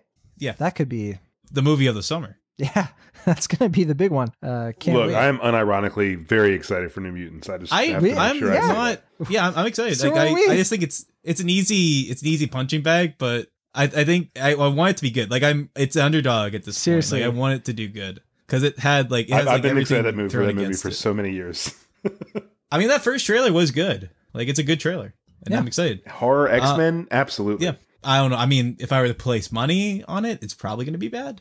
But uh, I I want it to be good. Like I, I just want this to have a happy ending, just because it's been been through so much, and I don't want it to be like 43 percent on Rotten Tomatoes, 20 million at the box office, and then never talked about again, except at like Walmart bargain bins. Like I, I want it to have a good ending. Ooh, That's not that. Will Ashton, uh, you were wrong. She has been in a bad movie. I didn't say she was in a bad movie. I'm saying she has she been bad. Has she been bad? Was she good in Playmobil, the movie? I haven't seen it. Uh, Okay, well then we won't know for now. I know. I'm Daniel looking at her Radcliffe's in that as well. filmography right now, so Um, And it's- it's yeah, I brutal. mean, I mean, yeah, I was gonna say Daniel Radcliffe's, and then I'll talk about his filmography in a little bit. But Time out. She was in Peaky. When was she in Peaky Blinders? I don't know. I never don't saw know. Peaky Blinders. yeah, I never saw it. I, I I drifted off on it. I haven't watched it in a while, but I guess I need to change that because Tom Hardy came back and Littlefinger's in there, and she's apparently in it. I have missed a lot. Well, it's from the guy who made Serenity. so, uh, Hell yeah, Steven. Knight. what's that guy's name? Steven Knight. Steven Knight. Yeah, that's right. Yeah, Steven Knight. um, is he still doing it? I thought I thought the show ended a while ago. It's Uh, coming so back, isn't it? Oh, is it? Huh. That that show's gonna live forever. As long Well, as it's like as long as Cillian right? Murphy wants to keep doing it. Yeah, I guess they go off that British schedule where it's just like, well, whenever we're free, we'll come, we'll do it, and we'll do five episodes, and then we'll we'll figure it out later. It comes out when we say it does. Yeah. Um. Anyway, where was I? I don't even. where were we? Uh. Oh, Anya Sorry Taylor for Joy. everything. Yeah. No, no, no. I just, I'm just trying to uh place where we were. Um. No, I mean, I think Anya Taylor Joy is always great, but I think it's really her performance that communicates a lot of uh, a lot of what I think makes this film so fun and accessible. But I also, I mean, I really want to credit uh Autumn De Wilde for you know she had a clear vision for this project and you know I, I think it's easy for people to be like oh you know we've had so many adaptations of this what is she gonna do but I think it's such a vibrant warm sweet movie and I think like I think intentionally she said like she wanted every frame to like look edible and like have It like is. that like kind of like like that warm like crisp like just like uh pure feeling and uh it just you know i mean it took me a little bit to get into it so I, I don't think i'm quite in like the love it territory but i think by the end i was just really endeared by it in a good way and uh, i think it's an easy sell I, once you get the, once you get into it I was I was sucked in immediately. I think like the minute I was like, this is one of my favorite movies of the year was very early. It was when Bill Nye like He- yeah, Bill Nye. He uh he enters the room off of the stairs, but like synced to the music, like right hmm. when his feet like plant. And it's like that kind of editing and staging that I'm here for. Like that that to me encapsulates the tone of this movie. And I think that it's hard to adapt these novels in a way that is effective, that it that does feel fresh. How many times have we seen an Emma adaptation? And I think this this movie does a lot of the same similar things that I really liked about the the show Dickinson on Apple TV Plus, right? With uh, Hailee Steinfeld, where this isn't as anachronistic as that. Like there isn't like needle drops for like modern music. It's not like this is like historically pretty faithful to the novel. However, it also takes directions in other places that do make it feel like, yes, we're taking a step back into her mind frame, but with modern eyes. For example, like there's a point where we see Mr. Knightley just buck naked, and it's like, oh, you know, yeah, that still matches the spirit of the novel. And, uh, you know, there's a scene, I love this scene where Emma herself uh, is like raising her dress so that she can like get some like warmth like right on her backside. and it's like, yeah, it's like the movie is like taking these swings of like it's it's doing different. Th- it's not stuffy. It's just sort of meeting these characters at a more human level for contemporary audiences and Yeah, kind of Like Little um, Women. er- I was gonna It, say, it, it also sounds very much like the favorite. uh, I was gonna say more Marie Antoinette, the Sofia Coppola movie is the one I was thinking of the most. very similar to watching it. Marie Antoinette. I'd say it's not quite as not quite as daring as the favorite. Uh, almost to almost not to a detriment, honestly. Like, I think totally different movies, but I think with the same ambitions. Like both movies are trying to evolve the period piece into something that's a little bit more intellectually interesting. And Well, Well, not only actually- that, but contemporary, while still being a, like a, about its time, but having a style and a stylist and that, stylist. okay, uh, yeah. Th- yeah, Well, that's where I would go with the little woman. that were yeah yeah, that's where I would go with the Little Women comparison. It's doing the same sort of thing as that movie of like, let's find like a new sliver of truth in this established story. And this movie does that for sure. I think that, but compared to the favorite, which is a little bit more of like, let's really just reinvent the period piece, I, I'll pull back a little bit and say that Emma's not really trying to reinvent anything. It's just sort of like presenting itself in a new favorable light. It's very crowd pleasing. It's very funny. It's very laid back. It's definitely not like updating the story right? Like there's nothing in it where you're just like, wow, like look at that subtext. Like, oh, this movie about rich people sort of being like match made is now being like totally turned on its head. It's not that. And if that's what you want out of this movie, you are going to be disappointed. It is still the straightforward, like rich white people being rich white people. Like it's that. That's what it is. And they're, they're just doing it in a fresher way that's really entertaining. And so that's why I think the movie really works. And I, I love it like- for that reason. Sort of like Love and Friendship, uh, another Jane Austen adaptation from a couple years ago. Okay. Yeah. I didn't see that one. It's good. I like- it. Was it Kate See- Beckinsale, right? Yeah, I like Love and Basket just conceptually, not even just Is that based on a Jane Austen? no. Uh, I oh boy. well, I just didn't know because I'm, like big, that- I'm, I'm, that big, I'm big into love and other drugs, but that's that's my Oh, you meant because of the way the way back, yeah. But I meant because like there was that period where like you know like ten things I hate about you and Clueless, and they're Yes, all trying yes. to like. I just didn't know if Love and Basketball was like another example of that. Or That's uh, yeah, O. that's actually kind of fair, honestly. I never really considered it seriously, but huh. Is it? I don't know. I, what I'm, I'm, not asking. familiar I- with the story, so I don't know if they match Yeah. up. I'd have to do some research, but I, I don't know. I, I just know it came out around that time, so I didn't know if it was like a or Romeo and Juliet, the um, Baz Luhrmann one. So yeah, that's that's that's a bit of a stretch. I, I wouldn't compare it to that at all. Um, sure. So I, I really, really dig this movie. I, I had so, so, so much fun during every scene. I was totally sucked in. It's amazing how sucked in I was into a movie with the lowest stakes. It's Clueless all over again. Uh, Clueless is a very formative movie for me, and I really, really appreciate that movie. And I think this one's really great as well. I'm an A minus on it. Uh, the minus being like, like I said, it, it's it's not really pushing the envelope in ways that I wish it maybe could have. Uh, but at the same time, I really appreciate the movie that we did get. Uh, I'm a little concerned of like, you know, some audiences aren't going to really love it. It's got a B cinema score, 85% on Rotten Tomatoes. I don't know if it's working for everybody on the same level, but I do think it's a pretty safe watch. Like a safe watch in the sense that you'll probably like it a good amount. Hopefully you like it or love it as much as I do. Uh, but what about you, Will? What are your what are your final thoughts on this one? Yeah, I mean, for me, it's like your quintessential good grandma movie, like type of movie that's Jeez, you know that came off way more hostile than I think you meant. did yeah, not- it's, like, wasn't eh, it's your typical grandma movie. No, no, no. I mean, like, what I meant by that is like the movie, like a movie you can see with your grandma and you have a good time. It's a good film. And Okay. you're like, that was nice. It's, Yeah. And your not grandma's like, yeah, that- You're not making it better. Will.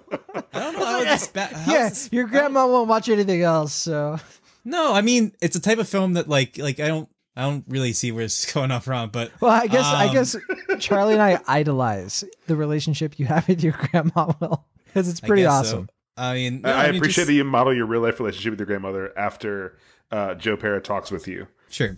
Uh, well, my grandma is also dead, but um, Oh, unfortunately, yeah. Oh.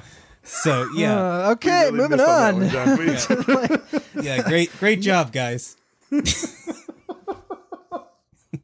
uh, no, I mean, I don't know where this is, how this got off the rails. I, I was saying something very nice about Emma, yeah, yeah. and, and and you guys just just took it and ran with it. Um, no, I mean, I'll, I'll guess I'll start over. It's I don't know. Like I said, I'm not really a period piece film guy. Like I, I just I, I'm always somewhat resistant to get into these type of films. Um, but no, I mean this one is just very well made. Very charming, very sweet, with a clear star performance from Anya Taylor Joy. Who I mean, obviously we've seen quite a few star performances from her, but it just continues to show that she really just has it. She's got and um, really excited to see where she continues to go with her career. And I found the quote. It's on the poster. It's handsome, clever, and rich, and I think that fits the film as well. Oh, So I'll I was give it a good close with B. vain. What? I said I was close. I mean, vain, rich.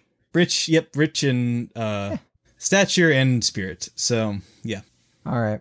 Uh, did you say your final grade? You did. yeah, it was B. Yeah, yeah. yeah. Uh, I think it's a great movie. Really worth your time. Uh, Charlie, I hope you you get a chance to catch it soon. Yeah, actually, I wasn't super interested in seeing it until I heard you guys talk about it, and now I'm kind of like, all right, cool. Like I, I want to go have this great experience with.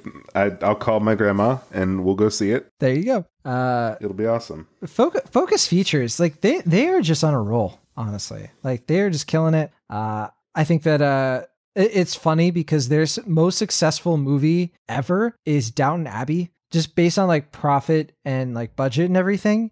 So it is kind of funny that this movie's coming out and it's making good money. It's not making, you know, it's not going to be as big of a hit. It's like 20 million at the box office though, which is nothing to shake at, especially for a movie that really is so unassuming. And last thing I'll shout out is the fact that yes, there are a lot of like sex education, the show, like a lot of actors from it. And so I really appreciate that. Um, I, I don't know all of their names by heart, but when they showed up in this show or this movie, I was like, sex education. Oh, yes. Um, that's a great show on Netflix. So, all right, that is Emma. Let's do our last review of the week Spenser Confidential. Uh, this is a new comedy action thriller from director Peter Berg. Uh, the screenplay is by Sean O'Keefe and Brian Helgeland. Uh, Peter Berg, he's done films like The Rundown, Friday Night Lights, The Kingdom, and I I can't say that I I saw this movie coming. I honestly didn't know this really existed until like two weeks ago, and it just dropped on Netflix. It stars Mark Wahlberg though, and Winston Duke, Alan Arkin, Eliza Schlesinger, uh, Marc Maron. Weirdly, I was not expecting that. Uh, I mean, that's where you think the cast got weird. sure, sure. We'll get into that probably. Um, but uh, yeah, this is the fifth film that Wahlberg has done with Peter Bergs. Uh, he did Lone Survivor with him, Deepwater Horizon, Patriots Day, Mile 22. It's like a who's who of like dad movies. Um, and I think probably the best one they've done to date is easily Lone Survivor. I, I actually think that film really works. Uh, but this came Uh, out. I would say it's between that or Deepwater Horizon. Okay. it's one of those two. I haven't they've seen that one, so- they've gone significantly downward each time. yeah. Well, I mean, for the most part, I agree. I mean, I, like I said, I, I think Deepwater Horizon is better than people give it credit for, but I haven't seen Oh, Patriots yeah. Day. I think I think th- those first two are are good are good movies. Sure. yeah. I haven't seen Patriots Day. I don't know if it's. I've heard mixed things, but for this film, I think that a big reason we're even talking about it is be- because it, it just kind of works out that Netflix dropped this on a weekend where a lot of people are staying home and they're self isolating because of the coronavirus fears. And I've been hearing a lot of people talking about this movie and watching it. And I'm really curious to hear what you guys have to say about it. We'll start with Charlie. Uh, I just saw this last night. I'm guessing you saw it pretty recently as well. Uh, can you can you explain what is Spenser Confidential? Like, what is this thing about? Um, I'm gonna try. the The plot is all over the place, but in general, it's easy to explain. Um, I mean, it's based on a it's, uh, book, right? It was a book, and then it was a, a TV show in another decade that was not this one that I don't know which Sure. one, but it Yeah, was the something it was book called was Spenser called, something. uh, the book was called Wonderland um, by Ace uh, Ace Atkins, and uh, That's I a don't know good about the TV show though. Ace Atkins. the TV right. the TV show we looked it up the other day was called uh, Spenser for Hire was the TV show.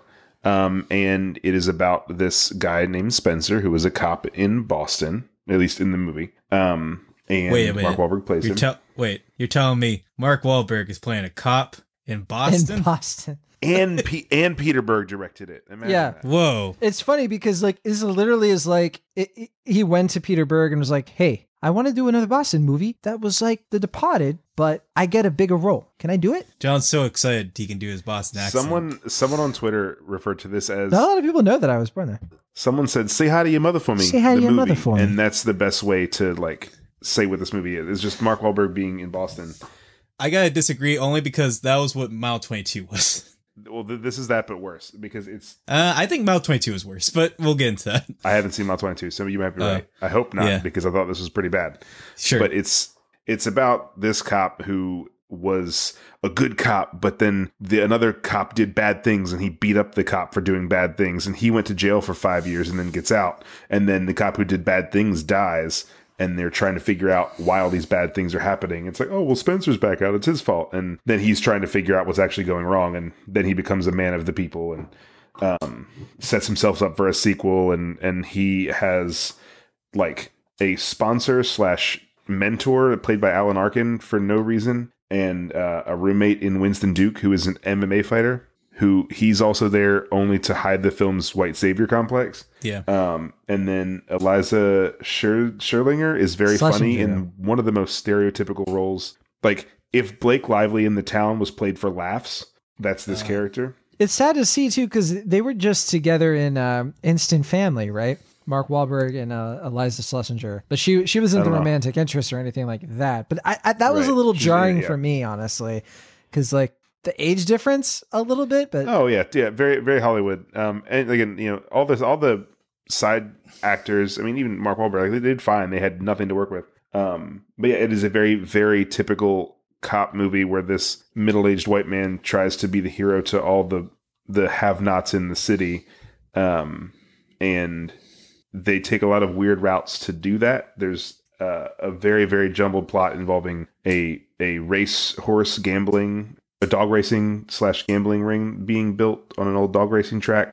And there are trinidadian gangsters who use swords and um, there are mexican restaurants to be destroyed and a lot of things that just aren't necessary in any way shape or form to tell a story that could have been told in maybe 10 minutes. It's really bad. I think it's important also to point out that uh, it's very loosely based on the novel. Uh, I was reading that if you actually read the novel, like the characters, like basically are nothing like the characters in the novel. Like beyond yeah well, the, the, the, the characters in this movie are very much they're all shells like they're Yeah, I was gonna say it's it's a bit generous to say they're characters. if if you look at like, Oh, like, boy. I think all these characters, especially Winston Duke's character, um, they all have a really really interesting hook to them.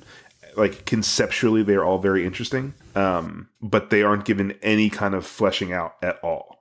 There's no building to any of those characters. Like there are probably three memorable moments in this whole movie, and they all involve Winston Duke. And I really would have loved to have seen like er, to have seen more out of him and have been given more because you know he has this whole backstory. He's an MMA fighter because of this tragedy with his dad, and he was told to kind of use you know he was very violent in his past. He wanted to use his his gifts, you know, his ability to fight. He wanted to use that for good. He wanted to send a good message, and they kind of they try to bring that back in the third act with this moment with him and this uh, this young boy who doesn't have a father, and like that moment is really touching and really sweet, but only because I was thinking so hard about what I wanted his character to be. Um, the context you're given in the film, like there's just there's nothing there to hold on to when you get to that moment. Um, you know, and there's a cool thing where he shoves a guy through a wall, and that's fun to look at. Um, but like I thought this would be like a really dumb fun action movie, and there was like no fun or action in this movie. It was just a, a really it was it was bad. This is the first time I've been so excited to talk about this because this is this is the first movie on Cinemaholics that I get to talk about that I really didn't like. we're we're excited to to always- unleash the inner fun. Charlie Yeah. Beast. I'm I was so happy, and I felt Yeah. so bad because I was I was bugging Netflix about a screener to this movie because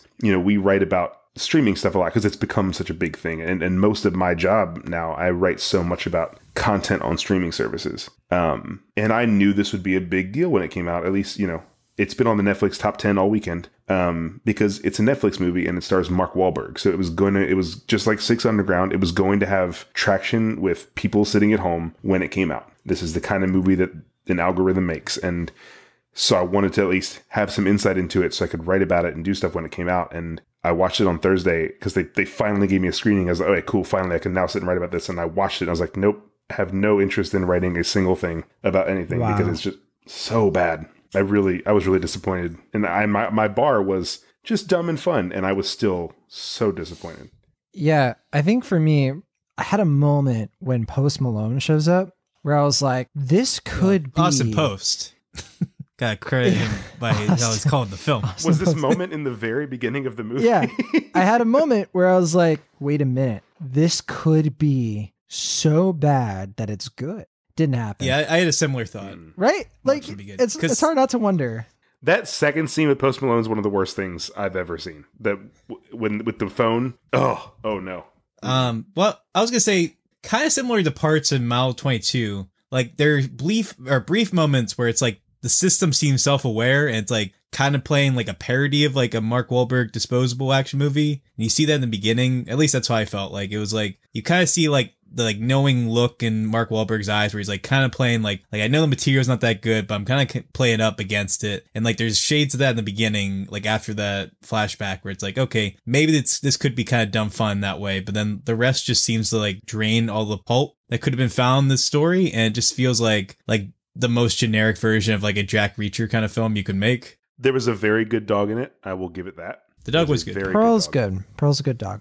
Yeah, I think this movie is complete and utter garbage. And it's not as bad as Six Underground, but at the same time, it's not even as entertaining as Six Underground, which But makes the me thing is really. that Six Underground the had had a personality. it did. Yes. It did. That was when when I watched this in the office on Thursday.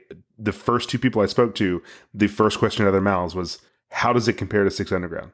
And it was like, well, on one hand, like from a filmmaking perspective, I guess it was better, but also like I I already forgot every single thing about this movie and I just watched it. Whereas like parts of Six Underground still stuck with me. Like uh, the parkour scene in Six Underground was really fun. Like there were some fun things in that movie, regardless of how terrible the rest of the film was. Whereas this, like. That I would say even fun. the the boat scene's fun too in Six Underground, but yeah, I get what you're saying. there, there there are things you can remember and be like, oh yeah, like that was maybe it was terrible, but that thing was really cool to watch, or that thing was really funny, or you know, borderline so bad it's good territory. Where Sure. with this, there's just Well, yeah. like I I enjoyed Dolittle more than I liked this movie. Jeez. Well, let's let's be I mean, more there's more that yeah. let's be more specific. We we've been sort of like this movie's terrible. Let's actually talk about it. Like what what is bad in this movie? I'll start.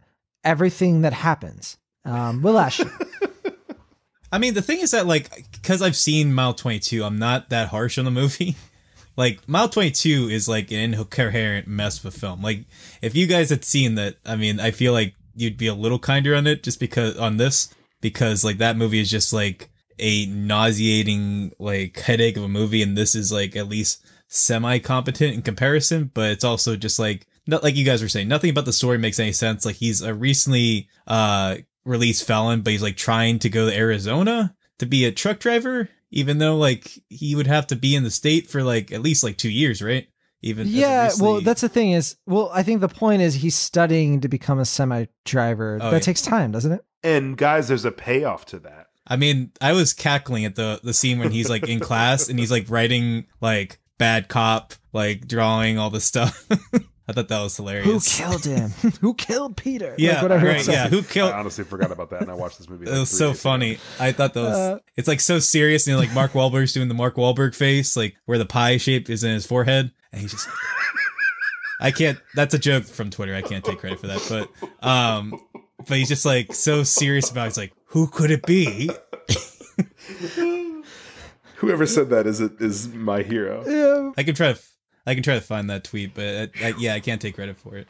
Yeah, uh, I think the acting in this movie weirdly is fine. Uh, it's Mark Wahlberg kind of on autopilot, but like you can't say that the guy's not committed. I think where this But movie, the thing is that like he he's good. He can be good. Like Yeah. he can be. He's been in a lot of really good movies. I feel like here he's like he's good in Instant Family.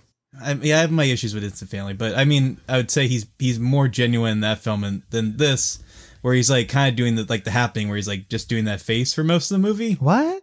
No, like the the Mark Wahlberg face, where he's just like no, pouted and like just looked confused and it's like I, I can't really do without video, but it's just like I don't know. I just I felt like he just kept doing the Mark Wahlberg face. I can feel it movie. while I see it. I can Yeah. sense it. Yeah, it's it, it. It was not, and poor Eliza tried. She she went all in on her character. The director was the director was like, I didn't have this in mind, but I don't know how to stop her. She's basically like what Tom Hardy did in Venom, where he's like, Yeah. "I'm doing it." Yeah, yeah. Stop it's me. like I I, don't you. care what the consequences are. Like you can keep doing takes. I'm just gonna keep doing the same thing over and over again. I'm gonna get. I'm gonna go heavier the more you stop me.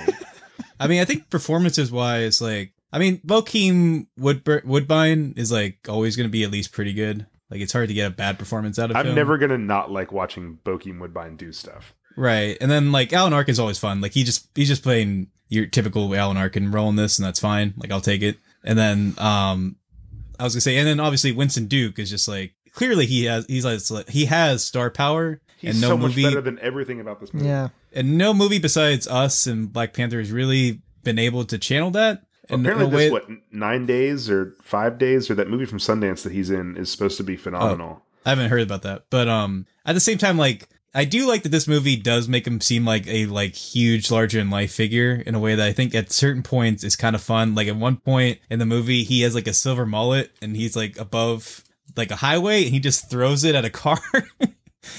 I thought that was fun, but Yeah, it was. just- he he got some cool things to do here and there, like the smashing the guy I through a think wall. you He meant a just, like, mallet, He marched Will, at him. not a mullet. Sorry, I meant the same mallet. I was I was like, I was like, I Why did he missed that a- when he had the silver Sorry. Mullet. silver Sorry, mullet. it's one. It's one a.m. for me. I'm. It's a little. I'm a little tired, but yeah, I meant the same mallet, a silver there, mallet. there are moments in this movie where I think you get a glimpse of Winston Duke's talent, and you know, like that subtle thing with the, with the kid where he kind of. I was gonna say, yeah, like he that. accesses a part of his character that the director did not even mean to put there. Yeah, like that little moment with him and the kid in the bed is like more compelling than pretty much any scene with Mark Wahlberg in it. Oh, it, it, it's the it is the single best part of the movie, and the only part that I'll think about like once the movie's over. I just wanted at one point for him to be like, "You want to get crazy? We can get crazy," but it never happens. is anyone else still mad that that take from the trailer is not in us? Oh, with the uh, part-time example, Yeah, with, with we you want to get crazy? I'm talking we can get about crazy. the uh, It's not Indiana Jones, not- where there's a take where he says part-time, but in the movie it's like part-time. There's an example of that in Us. Yeah, in in the trailer of us, like the crux of that the first trailer, was- not the crux, but like the big talked about you know mean Yeah. part was when you want to get crazy, and he taps the bat. We Right. can get crazy, and it's a different cut in the movie, and Hmm. I didn't it's notice still great, but it's like I I think about it every time. Those always drive me nuts. Like that happened in the first Avengers. Like the way that Tony delivers the billionaire philanthropist line is totally different from the trailer to like the movie, and I've never forgiven the movie for that. It's Yeah, my go-to is always the Indiana Jones Kingdom of the Crystal Skull example, where he's like, I've forgotten like, every yeah. single thing about that movie. He's like, you're a teacher, you're a professor, part-time, and then the movie's like part-time. I like how you do the you- impression too. Part time. Part-time. like, Yeah, like, like your Kristen Wiig. Like, Yeah, uh, great. anyway, Spenser Confidential is really bad. it is. We still haven't said what's bad about it. I mean, for me, it's just like super generic. Like it's just like a very run of the mill kind of bland movie that like we know, like we said, like we know Peter Berg and Mark Wahlberg can do better than this. Like Peter Berg is such a inconsistent filmmaker, but he he has more style and presence in this. Like this movie looks weirdly very cheap. Like even by Netflix standards, like it looks like a Yeah. TV movie. And Peter Berg is Peter Berg is not a comedic director, and like He tries to be.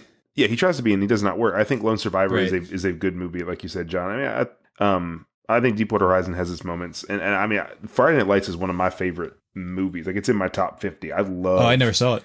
the Friday Night Lights movie, um, and I think he does such a great job with that. And I just think you have to put him with explosions in the sky for to get anything. But um, I, I- this is he he and comedy do not mix. Yeah, I mean, have you seen Very Bad Things? The- the- Is there something called Very Bad Things? Yeah, it's his first movie. Oh, no. It's Very Bad No, I have not. It's well, you're better off. I have seen Very Bad Things. Spenser Confidential is a very bad thing. sure.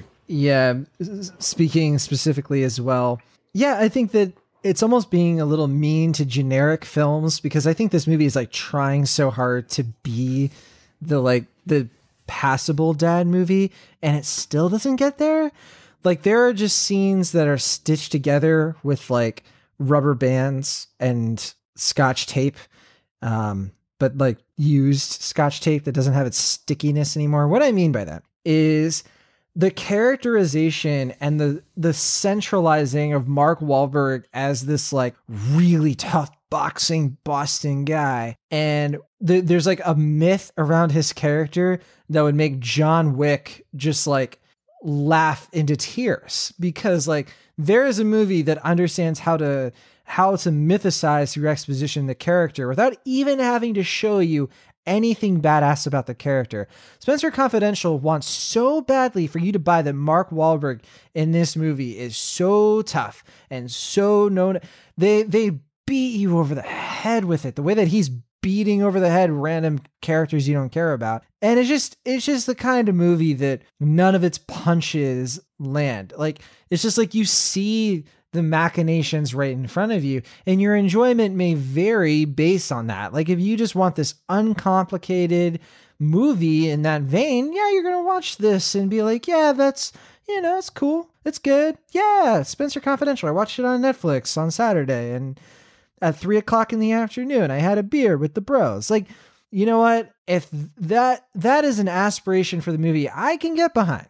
But as a movie, as a movie with like moving parts and a plot that's supposed to actually work and with scenes that have meaning beyond how do we make Mark Wahlberg look cool? No, this isn't much of a movie to me. This is like, I think you, you summed it up, Charlie. This is like an algorithms version of a movie. It was made by like, if you just put in computer, we need these things. Okay, this book, these actors, and this demographic. Bing! This is the movie that pops out.